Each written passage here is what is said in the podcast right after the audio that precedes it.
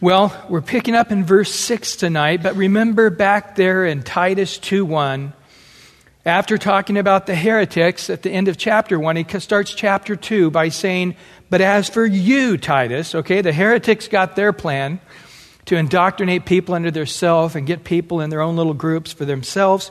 But as for you, here's how I want you to build up the church and strengthen the church.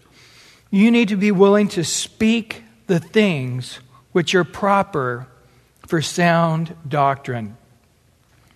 I, I, need you to be ready to tell people truly what the Lord is saying of how to live a practically godly life. Remember in Matthew 28, this was Jesus' great commission. Go therefore and make what? Disciples. That's a Greek word transliterated in the English. And so we're looking at a transliterated English word. We say, what in the world does that mean? We got to go back to the Greek, and it's one who has an appetite to learn. Go get a group of people that are willing to learn.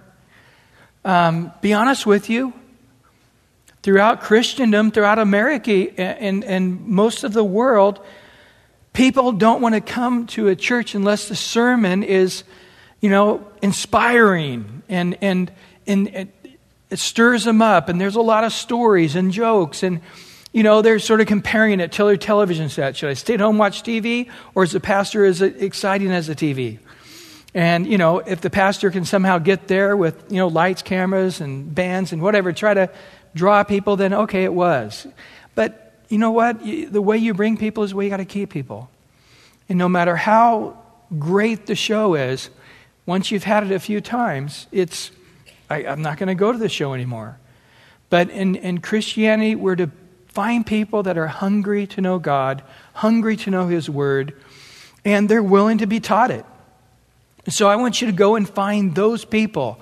Go therefore and make disciples of all nations or all people groups. Uh, non Jews is, actually the word heathen, uh, can also come from that same word. Baptizing them in the name of the Father, and the Son, and the Holy Spirit, teaching them. So make disciples, people are hungry to learn, and then teach them, not preach at them, not evangelize them, not entertain them, but teach them to observe all things that I've commanded you. And lo, I am with you always, even to the end of the age. Amen. And so, again, Timothy is told to teach sound, healthy doctrine because sound doctrine will produce a sound life.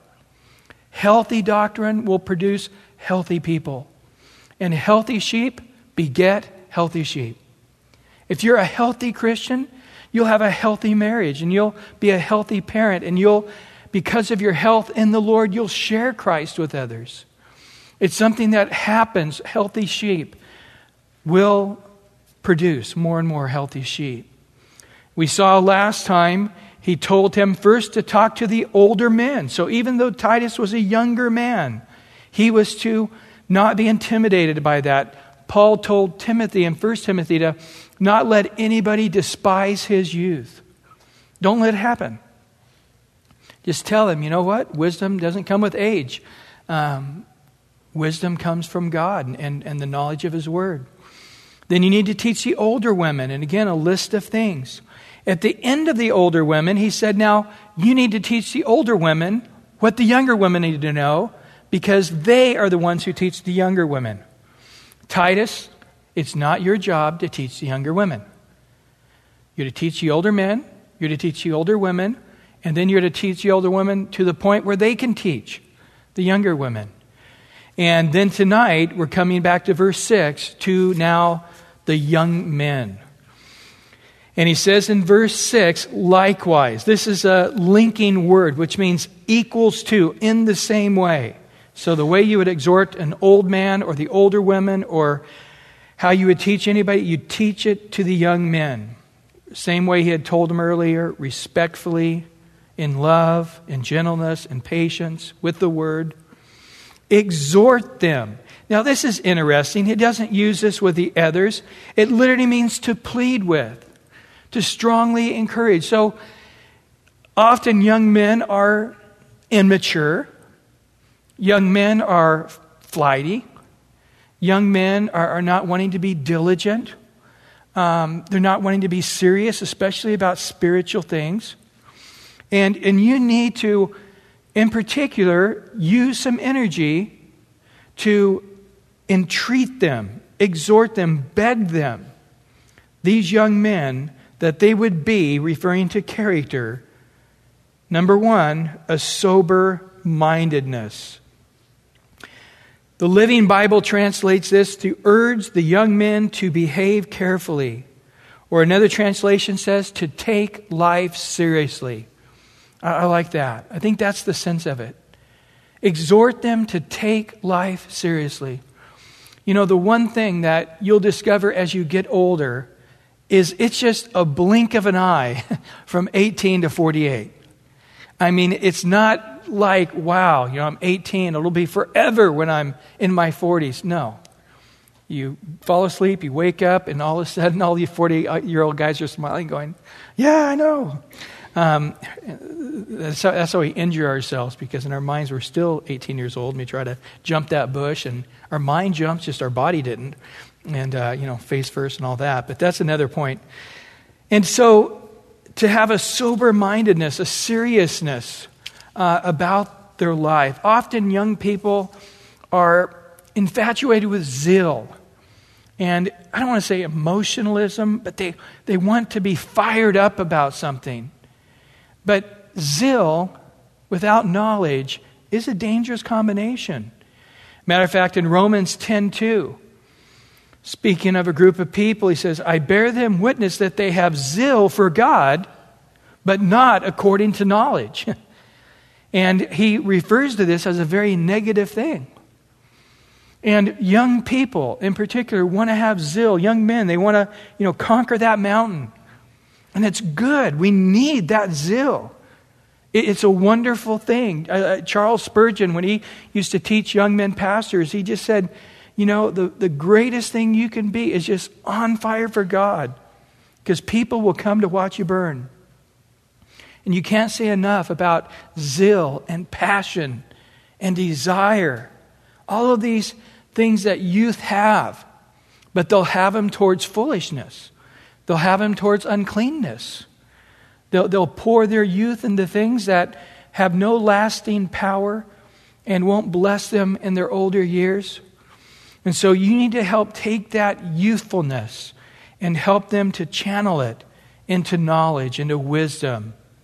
And then he goes on to say, in all things, showing yourself, Titus, to be a pattern for good works. So these young men, they're looking. And I'll tell you what, it is a really difficult thing to hear this is how you need to live, and then you don't see it an example around you. It's a very stumbling thing. Young men need to see guys loving their wives and how they're raising their kids. They need to see them witnessing, sharing the Lord. They need to see them turning away from things that would stumble or things that are unclean. And he, he tells him here that the, the greatest teaching you will have is your example, is your life. Matter of fact, the word here for pattern, showing yourself a pattern for good works, it's the word tupos, which literally means to make a mark or an exact replica. So to use a hammer, an instrument, and tools, but in it using and making an exact replica of something else. And so here he's saying, be an exact replica of good works, or of course, of Jesus. It's interesting that the Bible tells us that we were made for good works. In Ephesians 2:10, for we are his workmanship. That's the Greek word poema, work of art. Every one of us is our special work of art of God. Created in Christ Jesus for what? For good works, which God prepared beforehand that we should walk in them. This is sort of a radical thought. That before time ever began, God uniquely made you There's nobody with DNA like you. Whether it's your eye or your thumbprint or any part of you is completely unique. And He made you this work of art. And then He planned out, thousands of years, if you would, before you ever existed, He planned out the days of your life. And every day He has filled it up with good works if you walk in them. If you walk in them, they're there. If you're spiritually minded, if you're walking in the Spirit, if you're meditating the Word and praying without ceasing, you'll have a mind of Christ, and therefore you will experience what Christ has you to experience uh, in tremendous fruitfulness. And uh, here he says this is something that was planned before time began. I love that. So often, you know, we, we, we realize that we have choices, and our choices make a difference. We reap what we sow, whether that's good or bad. You're going, all right, I'm glad I reap what I sow. I'm reaping righteousness, and I'm going to sow righteousness. I'm, gonna, I'm sowing righteousness, and I'll reap righteousness. Yeah, that's wonderful. That should be a joyful thing to all of us. You're here tonight, sowing, if you would, righteousness. But it can go in the negative too. If you're sowing to the flesh, you're, you're going to reap of the flesh. And here we discover, though, and this, it's something that God, in His own purpose, His own divine sovereign will, has already put in place before time began. I can't stand those video games. I know a lot of, how many of you guys love those video games, you know? Bing, bing, bing, bing. Come on, go ahead, admit it. Go ahead. Nanette, do you like those things? You never played them. I know your son does. Um, yeah, come on. There's, there's a, you guys are, everybody's like, if I don't raise, if I raise my hand, he'll think I'm not spiritual. Okay, don't raise your hand. I, there's only two people that were honest enough to raise your hand, but they, they just irritate me. Okay, I, I think it's just I'm just like just a couple years too old. You know, just somehow the curve missed me there. But uh, every once in a while, you know, you have those little tiny guys, you know, little plumbers. I don't know what they're called, and uh, they jump up and they get the coins you know, and then if you know what you're doing, they bump their head and they get a bunch of points. I, I, don't know why that's enjoyable, but it is to some people. And, you know, then at night, I, I hate, I'd hate to be in one of those dreams of somebody after doing that for four hours, you know, in the middle of the night, bing, bing, bing, bing, you know, I don't know what. But it is addictive in that you want to get all the, co- the points. And, you know, I, I'm, it's like, I know there's I know I'm going to die if I go back, but there's one point back there, and you want to go back, and then you die to get the one point. They're telling you, ah, forget it. There's more points ahead. But that's the way I picture it, if you would. We're going through the day, and God has put coins, if you would. He's put little prizes everywhere. John, you're a video guy. Come on. Why didn't you raise your hand? You play those videos, don't you? You don't? You don't like them either? Well, okay. So, anyway, um, I guess it's old people night on Wednesday night or something. I don't know. okay, we got, got a couple young people. So, um, anyway, I, I, thought this analogy would work, but okay. Remember Frank Sinatra? No, I don't know. Remember back in the 1800s? Um, okay. Anyway, God has predestined ahead of time great works. They're there if you will walk in them, if you will pay attention. And I'll tell you what, the day you wake up and there's no predestined good works for you to fulfill that day, that's the day you die and go home and be with the Lord.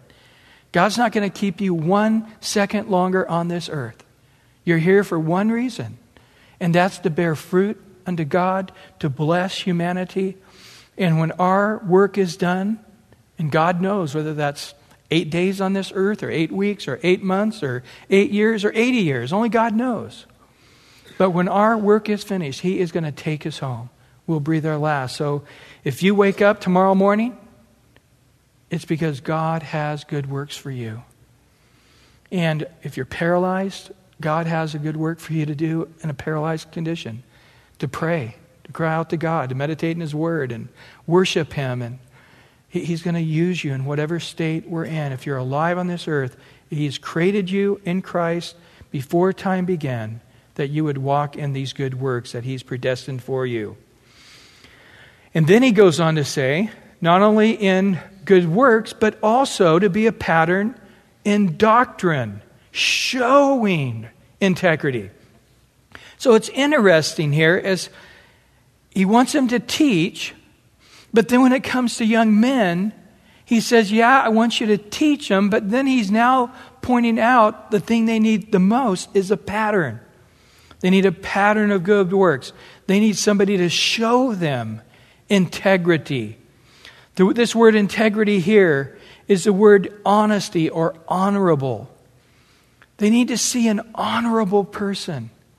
Can you think right now of an honorable person? Just a man of renown? It is, it is amazing thing to see young people as mighty men of God. Maybe they're a computer person, or maybe they're a businessman, or maybe they're a carpenter, or whatever that is, that you're a man of honesty and integrity. When I uh, was a carpenter, um, a good friend of mine got me the job, who's a really good Christian guy, and he was young at the time, and I, I'd graduated from college. After all that education, I became a carpenter. And, uh, and uh, I remember the first Friday that came all the guys that were working for the boss that weren't directly, there was really only a few of us that were direct working, but he would hire people from here, here time to time to help him out with big jobs.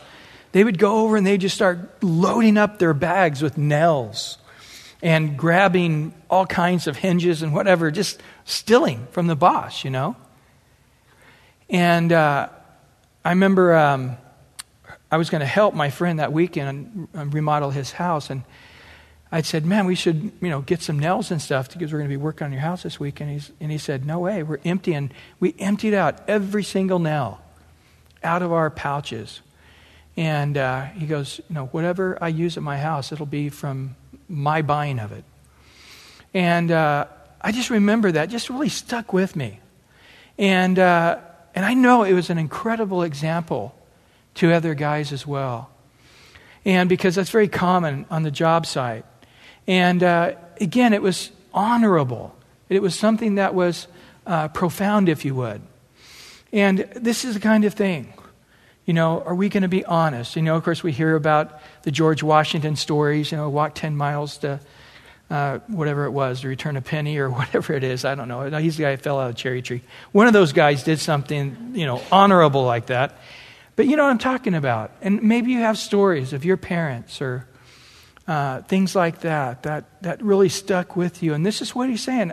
I want, I want you to have moments of profoundness in these guys' life, of good works, of honesty, integrity, and of reverence. I want them to see somebody who is, probably we would say it today, dignified. So I want them to see a pattern of good works. I want them to see this guy who's honorable.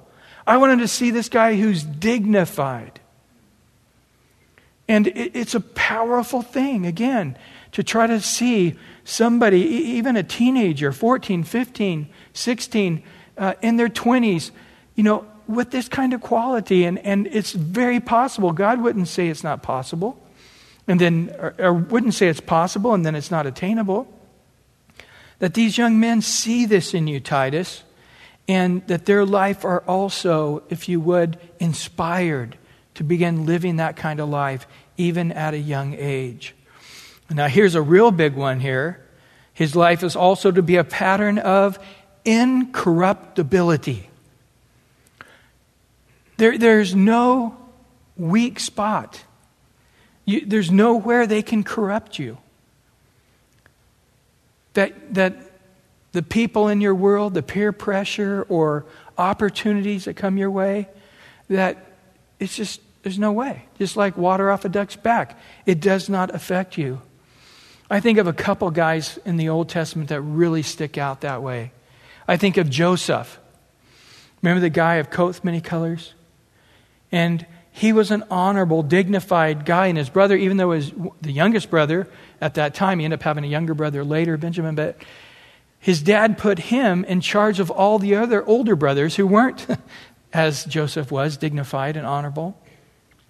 But you remember they captured him, threw him in a pit, they were going to kill him.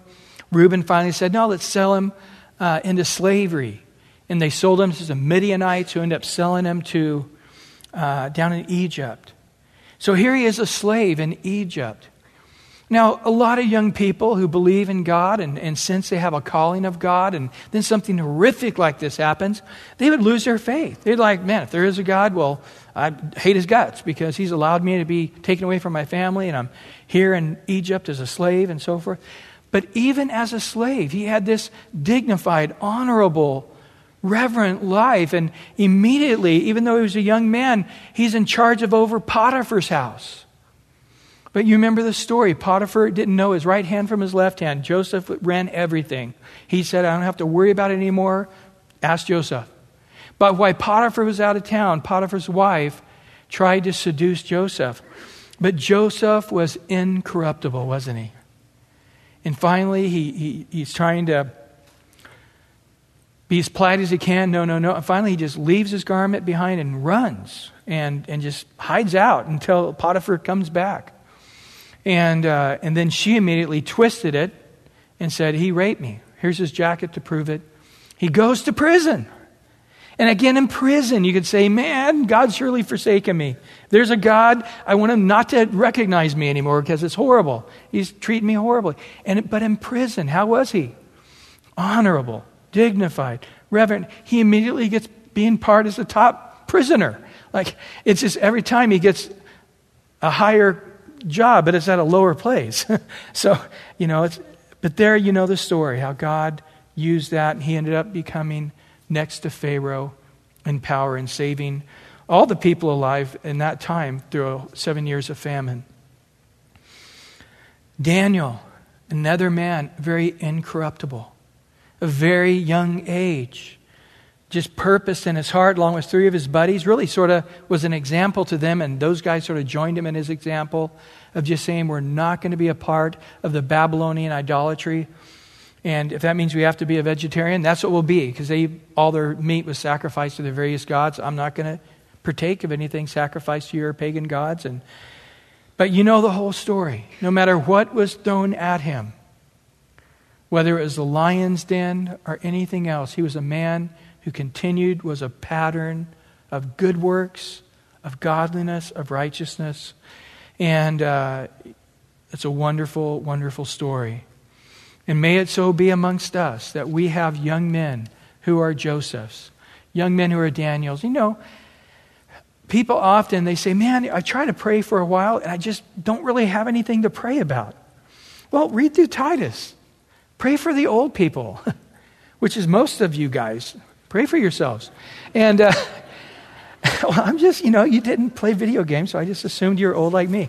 And, uh, and then uh, pray for the older women, pray for the younger women, pray for the young men, pray for the youth, pray for those who are leaders to be honorable, dignified, reverent, godly men with of good patterns of life. He also needs to be a pattern of sound speech.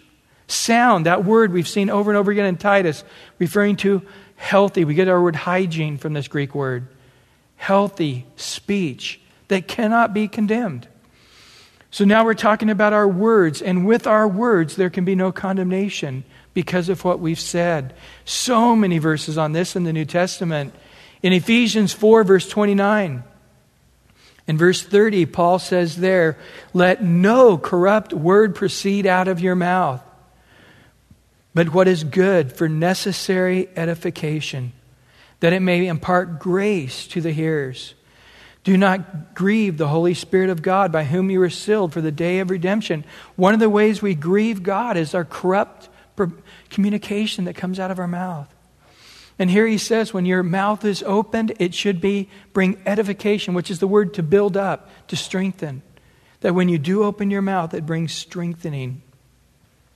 Ephesians 5, verse 3. He says, not, Let it not even be named among you as is fitting for the saints, neither filthiness, nor foolish talking, nor coarse jesting, which are not fitting, but rather giving of thanks. And you know, for a lot of things, we, the way we grew up, um, you know, I grew up where we were all a bunch of comedians. We loved to cut each other down. But when I realized it wasn't edifying and, you know, it was sort of in the family, you go outside the family, people start getting offended, I really had a hard time turning it off.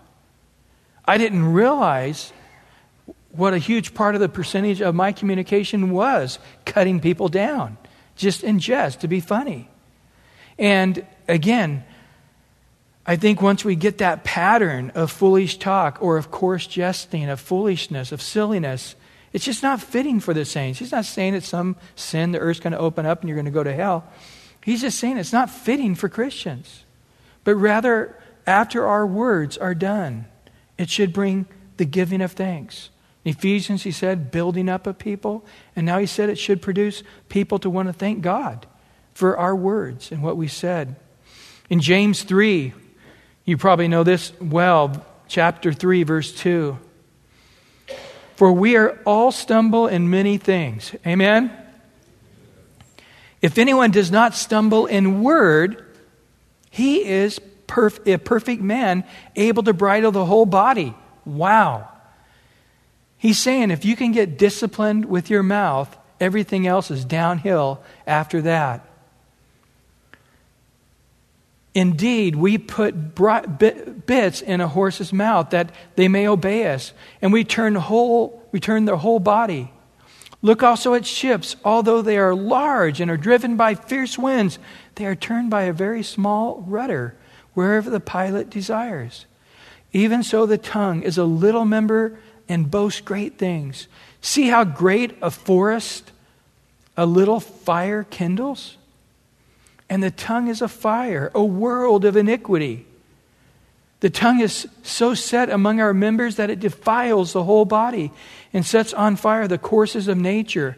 It is set on fire by hell. For every kind of beast and bird, of reptile and creature of sea is tamed and has been tamed by mankind, but no man can tame the tongue. It is an unruly evil full of deadly poisons. With it we bless our God and Father, and with it we curse men who have been made in the similitude of God. Out of the same mouth proceeds blessings and cursings. My brethren, these things ought not to be so. Does a spring send forth fresh water and a bitter from the same opening? Can a fig tree, my brother, bear olives or a grapevine bear figs? Thus, no spring yields both salt water and fresh. Of course, Jesus tells us in Matthew, by our words we'll be saved, or by our words we'll be condemned. Listen to Peter and how strongly he talks about this. In 1 Peter 4:10, as each one has received a gift, minister it to one another as good stewards of the manifold grace of God. One of my favorite terms in the Bible, the manifold grace of God. Then in verse 11, if anyone speaks. so he's saying if you don't have you don't have to talk. It's fine. I know our tongue is slippery and it wants to slip out of our mouth a lot, but doesn't mean we have to open it, our mouth to let it slip out, huh? So if you got to talk, you don't have to, by the way. If anyone speaks, let him speak as the oracles of God. So when you're ready to open your mouth, when it finally does open, when it, words come out of it, in Ephesians, let him edify. And then we saw in Ephesians 5, it said, let it cause people to give thanks. In James, it can be a fresh water that produces life, not a fire that curses. And then he adds here, if anyone speaks, let him speak as the oracles of God. If anyone ministers, let him do it as with the ability which God supplies, that in all things God may be glorified through Jesus Christ, to whom belong the glory and dominion forever and ever. Amen. And again, when we think about words, and I'm not going to go in much more teaching on this, it's one of the descriptions of God Himself. In the beginning was the Word, the Word was with God, and the Word was God. So, one of the chief characteristics of God is the ability to communicate. And we have been made in his image, in the image of God, we're able to communicate. And that skill of communication is, if you would, a fingerprint that we have been made by God. And then the final thing here, he says in Titus concerning the young men that one who is an opponent may be ashamed, having nothing evil of you. So none of your words can be condemned, and your opponent now cannot speak evil of you by your words or by your actions. You know, it's interesting in John 8:46, another young man, he said, "Which of you convicts me of sin?" That's sort of a powerful thing. But Jesus said to all of the Pharisees were wanting to kill him, You're wanting to kill me right now, but which one of you can point out even one sin? Well, here, when he says you, it's actually in the plural form. That one who is an opponent may be ashamed, having nothing to say of you, referring to all the young men and the church.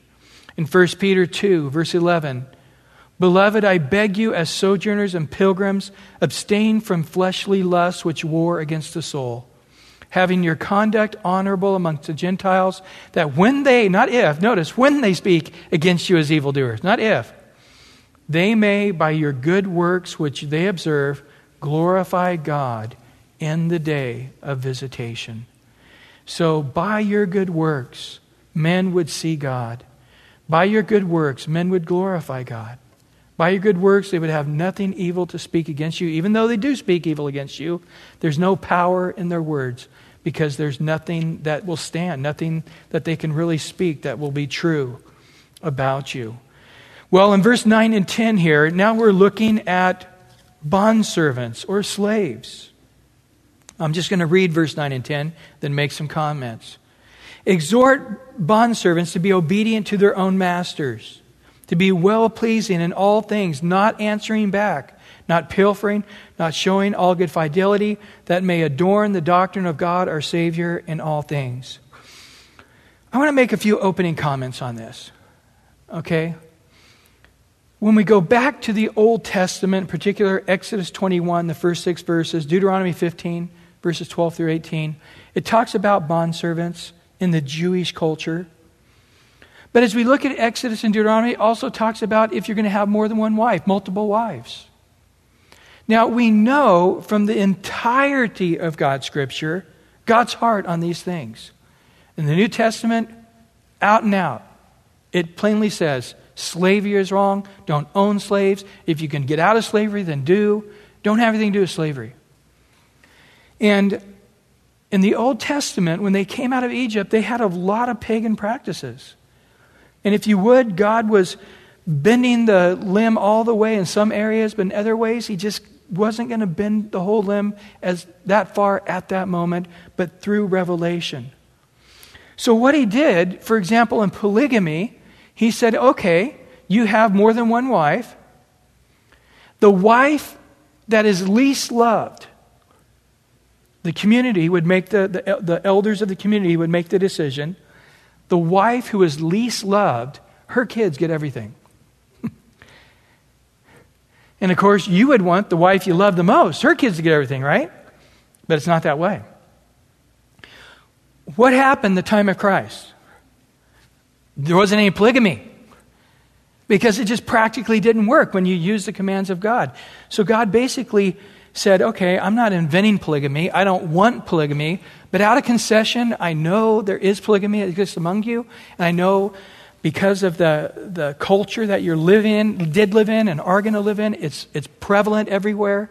So if you're going to be a part of that, then I'm going to build in protectionism for the women. And eventually, it sort of just depleted itself because, you know, after the guys that have multiple wives, maybe come out of Egypt or had multiple wives once they were out of Egypt, they realized, man, this is just an absolute bummer. Um, and then their kids are going to go, man, I'm not going to have multiple wives and do that to my children. So it, it quickly died out. The same with slavery. If you look at how slavery in the Jewish culture was to be, the slave could only be a slave for six years, and his wages had to be stored up. And on top of that, not only was his wages you were to give him, but you were to stock him because he already had a farm, he already owned land, he already had a house. Why did he become a slave? Because he was a danger to himself and others. It was a man who was a drunk and not planning his field, a man beating his wife or his kids. It was a man who, who was basically not in society, was hurting himself and, and ended up in poverty. And so the elders would take his land and give it to somebody else to farm, one of his relatives. But again, the income from that property would be his. Then the only certain people could own slaves. And again, they would have to store up their wages. So at the end of six years, he would leave a wealthy man. And there was also protectionism in how he treated him. And as we look, they had to build within the law right from the get go. God said you have to give the slave the option to remain a slave for life if he wants. And this was the choice. Many guys, especially you say an alcoholic, he just says, Man, I know if I go back home, social money, I won't be the husband I am right now under this man's control. I won't be the father I am under this man's control. I'm afraid I'll become an alcoholic again. I'd rather stay here and be in your control. Then he would go to the front door and he would have to say this I love my master. And then he would hammer through his ear and put an earring in there. And it was actually a position of honor in the community. He would have great respect because not a slave because he has to be, he's a slave because he has chosen to be. And this is the term Paul uses in the New Testament. I'm a bond slave of Christ. Under his control is the best version of me. Now, in saying that, I do know in our own country uh, we had horrible slavery, much like Paul was talking about. During the Roman Empire and the Greek Empire, um, more people were slaves than were free. In the Roman Empire, they had 60 million slaves. And you got to understand that everybody, to some degree or another, was an indentured servant of some type. And so, people that were prominent people, I mean, the top businessmen and teachers and professors in the college, would be slaves of somebody still. So, you got to understand that that's just the way the culture was. And slavery was there was more slaves than free people you almost had to be born into a status like in england you know like a lord or something to not be a slave now i'm not going to say that there weren't very very evil times in the greek empire in the roman empire where slaves weren't horribly horribly mistreated they were um, and of course you could say that about christians too they were horribly persecuted and so I just want to say, number one, that God, out of concession, said, okay, if you're going to have slavery, it's going to be like this. And he built protectionism into it. But we get in the New Testament, like the book of Philemon, for example, where a slave by the name of Philemon, um, or no, Onesiphorus, Onesiphorus uh, becomes a Christian. And he point, he just nails uh, Philemon by saying, he's your brother in the Lord. Set him free. And one of, the, one of the neat things in the Roman Empire that actually destroyed slavery eventually in the Roman Empire was Christianity. Because it was not uncommon for the masters and the slaves to be sitting side by side at church. And of course, the Romans, it was just infuriated them that the masters and the slaves, and eventually the brotherhood of Christianity broke the bonds of slavery in the Roman Empire. Now, I might add, the same exact thing happened in England and in our country and in the Western culture. Slavery was broken by Christianity. It was only Christianity that established and ran the abolition movement. It was not secular anything. And unfortunately, they're rewriting the history books, they're making it sound like Americans. It was Christianity. The Christianity first destroyed slavery in England, and then from the Great Awakening, it came to America. And from there, for over many, many decades, uh, the abolitionist movement continually uprooted and, and eventually destroyed Christianity. It wasn't the secular people. It wasn't Islam. it wasn't some other religion. In the Islamic world today, they still have millions of slaves to this day. And there are millions of slaves in the world to this day. Um, from the commentary from Moule, he writes this The gospel found slavery in the world, and in many regions, particularly the Roman and Greek, it was a very bad form of slavery. The gospel began at once to undermine it with its mighty principles of the equality of all souls in the mystery and the dignity of manhood, and of the equal work of redeeming love wrought for all souls by the Supreme Master. But its plan was not to batter, but to undermine. Let me say that again. Christianity's plan was not to batter, but to undermine. So while the gospel, in one respect, left, slavery, left slavery, slavery alone, it eventually doomed it on the other hand. I want to read to you from Abraham Lincoln's second inaugural address. It's not very long, but I'm not going to read the whole thing. I'm just going to read a few sentences from it. You guys got that? Wait a minute. Do we have the technology?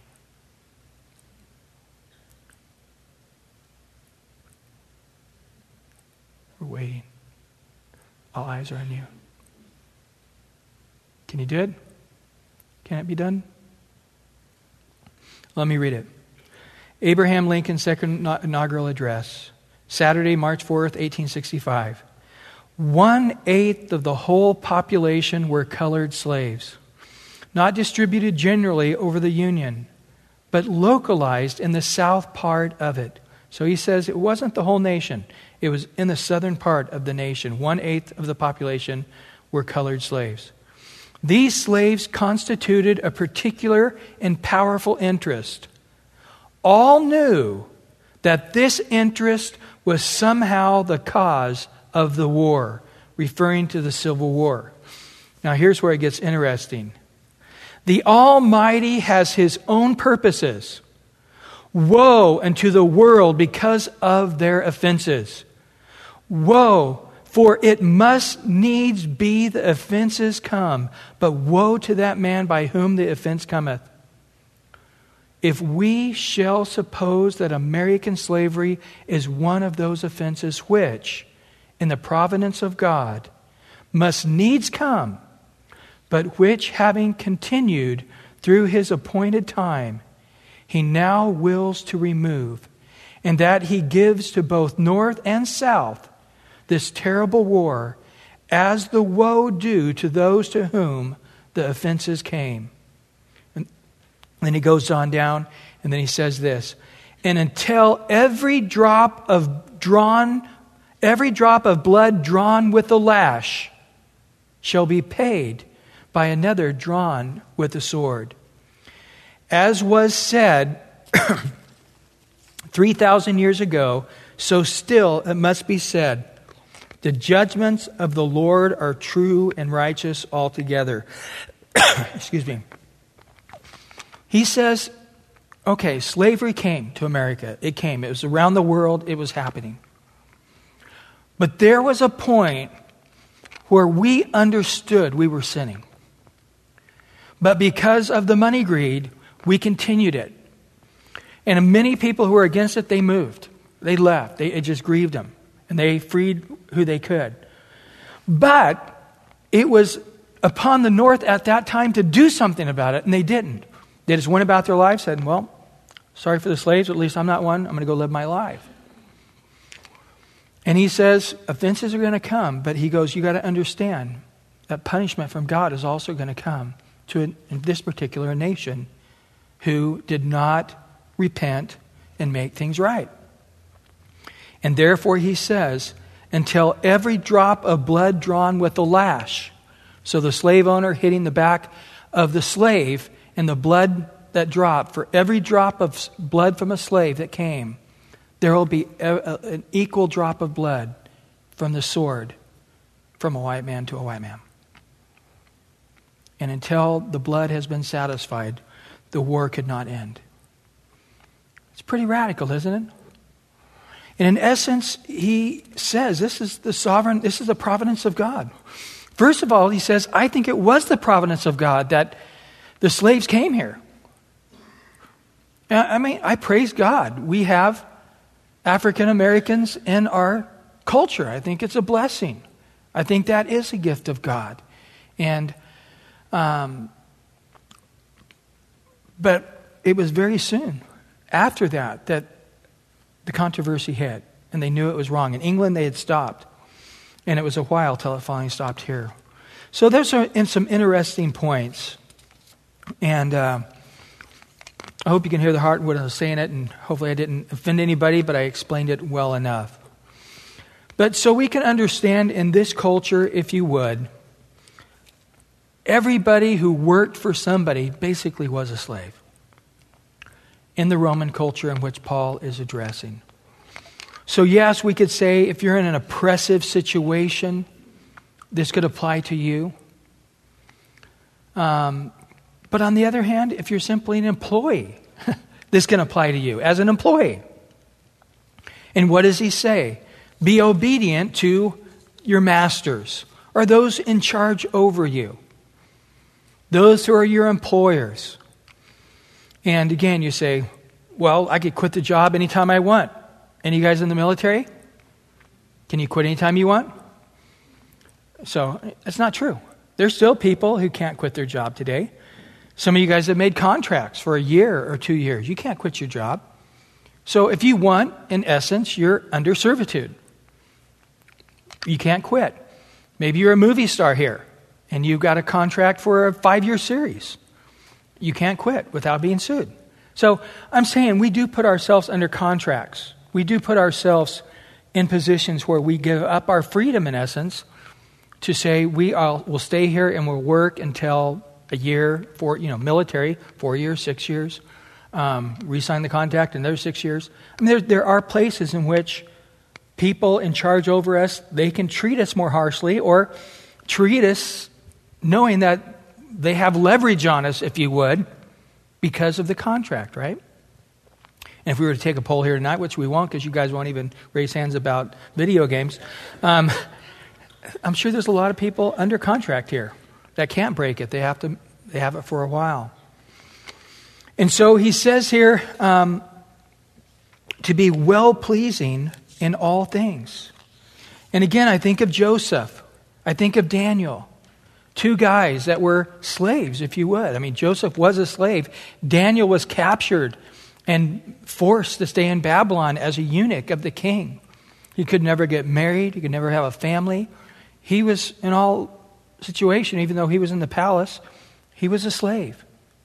But both of those guys, if you would, just submit it. Said, okay, God, this is where you got me.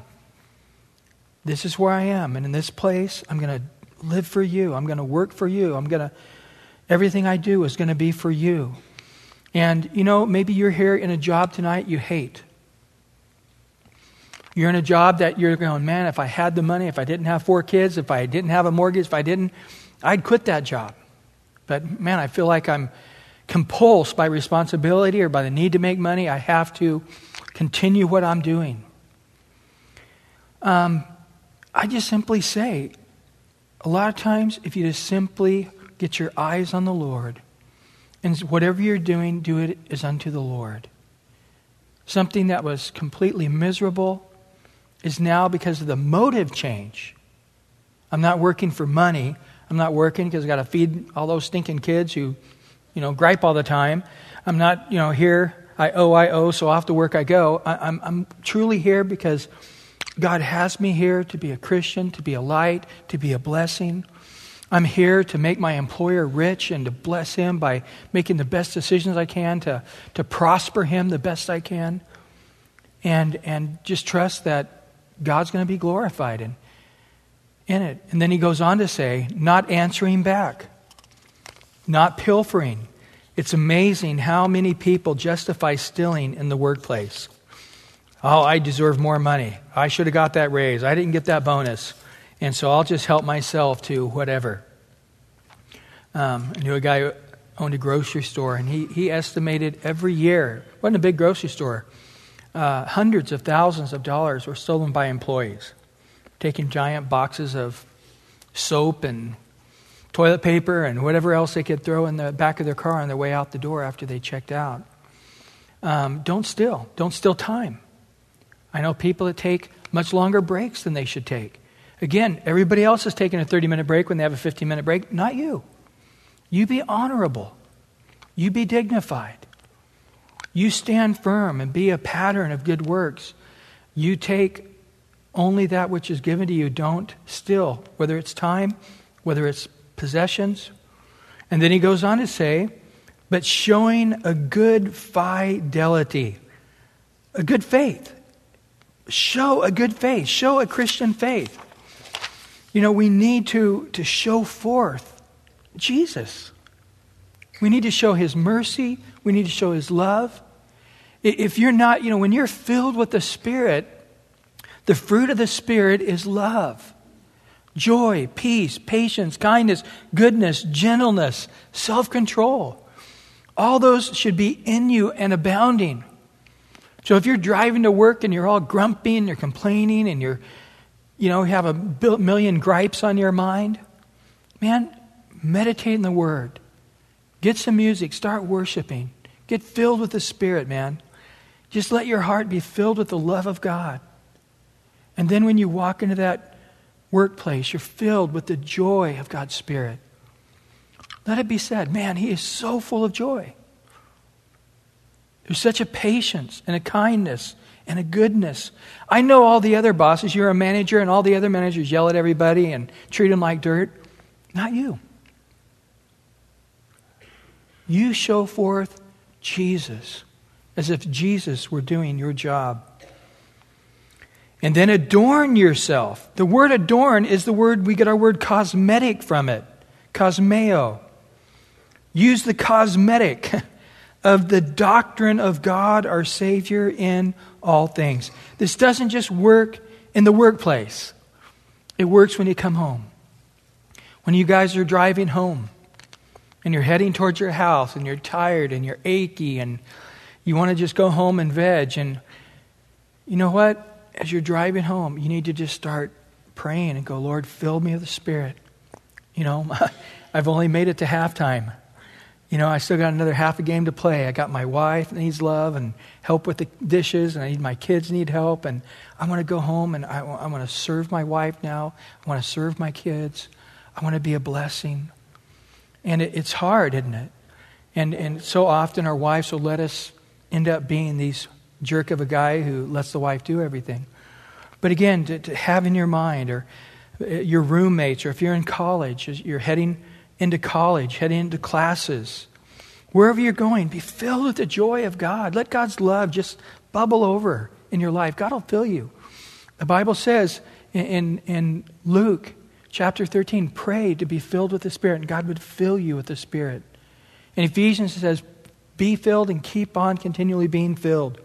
We're leaky vessels. Just, Lord, fill me right now. I want to finish with this verse, Philippians 2, verse 5 through 8. Let this mind be in you, which was also in Christ Jesus, who being in the form of God did not consider it robbery to be equal with God, but made himself of no reputation, taking the form of a bondservant. And that's what I would say to all of us tonight. Let's not be offended at slavery. Our, our country sinned. We paid the penalty of our sin. We're still paying the penalty of our sin. But as Christians, let's all be bondservants towards mankind. Just like Jesus, who came, he was God. Equality with God was not something to be grasped, but he humbled himself, became the bondservant, and then coming in the likeness of him, being found in the appearance as a man, he humbled himself and became obedient to the point of death, even the death of the cross. Isn't that what Jesus asked us to do? To daily deny ourselves and what? Take up the cross and follow him. What's your motivation? Love. Love for mankind. You know, we're only on this planet for a few thousand days. If you're going to live for another 70 years, that's 25,550 days. Can't you save for 25,000 days if you're going to live 70 years? If you're going to live 50 years, it's only 18,250 days. And of course, if you're 50 years old, you don't, you're not getting 18,000 days. I'm sorry, but probably ain't going to happen. But uh, So, how many days you got left?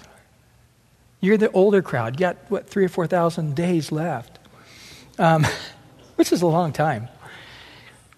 However many days you got left, just purpose in your heart. I've got this many days left, and I'm going to be, I'm going to wake up, I'm going to get in the Word, I'm going to praise the Lord, I'm going to get filled with the Spirit, I'm going to walk through every second of this day. Joy, peace, patience, kindness, goodness, gentleness, self control, just to be filled with the Spirit. God already has tons of good works if we walk in them. Amen?